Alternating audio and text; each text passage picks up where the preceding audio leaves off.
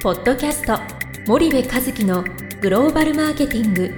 すべてはアジアで売るためには過去1000社以上の海外展開の支援を行ってきた森部和樹がグローバルマーケティングを分かりやすく解説します。こんにちはナビゲーターの東忠夫です。こんにちは森部和樹です。森部和樹の新刊この一冊で全てがわかるグローバルマーケティングの基本が出版されましたぜひお近くの書店アマゾンでお求めください。じゃあ森部さん、はい。あの今日は年末も近づいてきましたけど、はい、何をやりましょうか、えー今日はですね、えー最近僕がなんか日々の生活の中で、はい。うんなんかふとこう思うことを勝手に喋らせていただいているようで、何言ってんだこいつと思われてるかもしれないんですけど まあねよく思うんですよいろんなことをね、はいはい。なんで今日もそんな話だったらできると思うんですけどもい。かがでしょうか、どう？はい。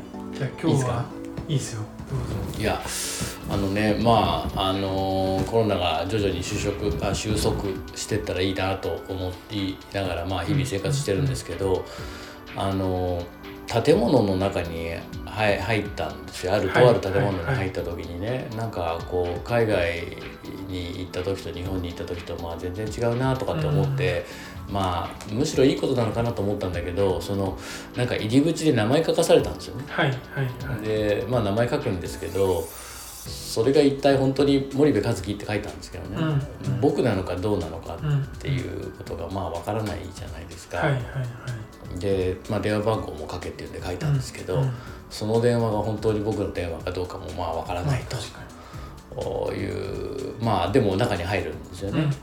で結構そのコロナの前から海外ってセキュリティがきついから、うん。基本的にはその ID を見せないとオフィスビルの中に入ってったりとか、何かそのあの建物の中にね、あのうん行政機関の建物の中に入るにはまああの ID を見せないといけないじゃうんない、うん日本でいうところの免許証とか、はい。まあ、海外だと外国人だったらパスポートみたいなうん。ね、でそれで写真付きのものでないとダメで、なんかアメリカとかなんてアルコール飲むのにも写真付きの ID 見せろみたいな話になるからね、うん。なんかそのこのななんていうのかな。ななんなんだろうこの意味のない名前を書くっていうその労力と、うん。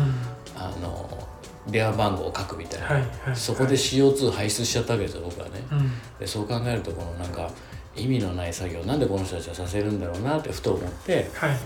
海外だとその形式的なことを一切考えないんで基本的には本質的に何が重要かと、えーもし何かあった時にトレーサビリティが取れるようにとか、はい。セキュリティが、えーちゃんと働くようにっていうことうんでその本質的なことしかさせないね、うんで形式的にとりあえずなんかサインしとくみたいなとりあえず反抗しとくみたいなね、なんかそういうのがなないのでなんかこう、うん、日本ってある意味平和だなうん。ってふと思ったっていうただそれだけの 話なんだけどもあのそう思ったんです。はいはいはい。どう思いますか？なるほどね、まあ、海外だと基本的にはもう公的機関が発行しているものでしかうん。あまりなんでしょう ID としてう署名としては使わないけどんうん。日本だともう、まあ、個人が偽名を使っても分かんないってことですよね。そうそうホテルとかでもよく名前書かすじゃない。はいはい。何のために書いてん住所書いてくださいって言うんだけどうん。それがその本人なのかどうなのかわからないから、うん。その特にその、まあ、今回コロナではい。トレースをしたいんだと思うんだよね。そうですね。その山田太郎さんという人がこのビルに入ってうん何時何分。でその人の携帯はこれですと、うん。でもし何かあった時に連絡をするとかっていうことなんだと思うんだけどもね、でまあもちろんセキュリティのあの、はい。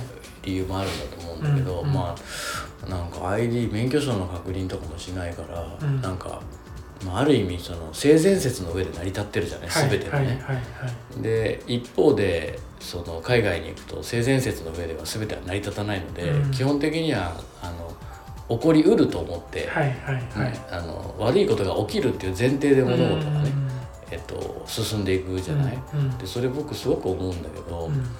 なんかタクシーとか乗ってるとこの細い道をなんでこの運転手さんこんなにスピード出すんだろうと思ってて、はいはいはい。僕なんてその癖がついちゃってるから、うん。悪いことは起こるものだっていうふうに思い込んでるんで、うん。あそこの通りから子供が飛び出してくるだろうっていう前提で運転するんだよね、はいはい。なんだけども飛び出してこないっていう前提でビュンビュンビュンビュン運転するから、まあその日本だとそのうんなんだろうマナーがいいから、はい。子供がそんなに飛び出すってよっぽどのことがない限り多分少ないんだと思うんだよね。うん。わかんない。統計見たわけじゃないからはい。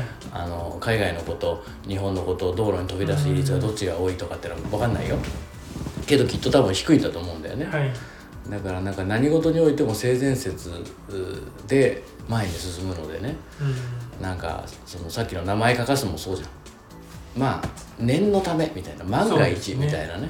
何かあった時のためにうん、っってことですね。ていうことなんでね。だからまあある意味平和でいいのかなっうんて思って納得したんだけどはいはい。すいません。そういうことです、うん、でもはい。それがまあ基本的にはね日本人全体のうんうんマインドがそういう傾向にはあるってことですよね。でそうすると戦略作る時にね、うん。その性善説を前提とした戦略が出来上がるので、結局その戦略がこう弱っちくなるとうんいうか、性善説前提の戦略になるので、うん。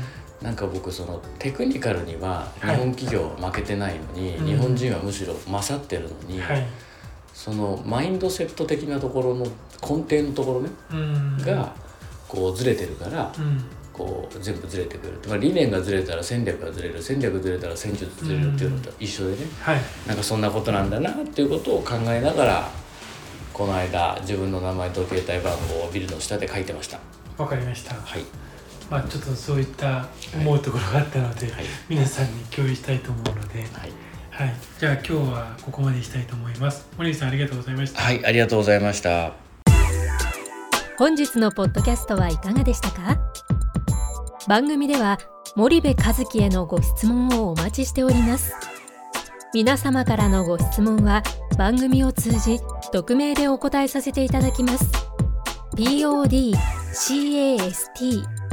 アットマーク spydergrp.com ポッドキャストアットマークスパイダー grp.com までたくさんのご質問をお待ちしております。それではまた次回お目にかかりましょう。ポッドキャスト森部和樹のグローバルマーケティング。